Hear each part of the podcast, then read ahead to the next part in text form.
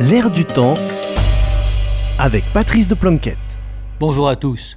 Une chose est frappante dans cette interminable affaire de réforme des retraites.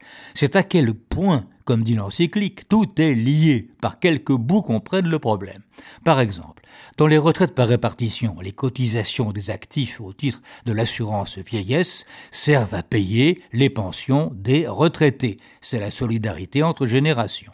Mais quand la natalité chute, ce qui est le cas dans quasiment toute l'Europe, la pyramide des âges voit diminuer le nombre des actifs et augmenter celui des retraités, ce qui compromettra l'ensemble du système. Pourquoi la natalité chute-t-elle?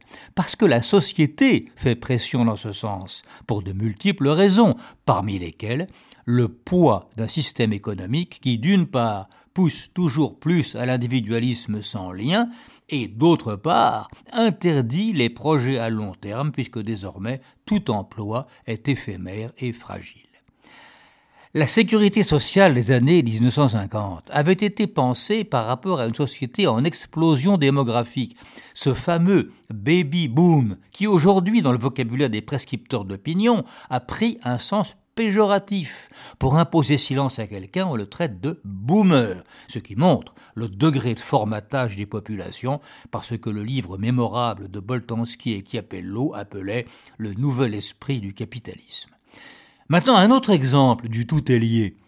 La raison profonde de la réforme des retraites, elle est transnationale et elle tient dans cette phrase d'Emmanuel Macron en Conseil des ministres le 4 janvier. Il y a quelques jours, la France a emprunté au-dessus de 3%. J'avais parlé de la fin de l'abondance sur les ressources naturelles, c'est aussi le cas sur les ressources financières. Fin de citation. En clair, les groupes qu'on appelle les investisseurs classent les États en fonction de ce qu'ils appellent, eux, la qualité de leur dette.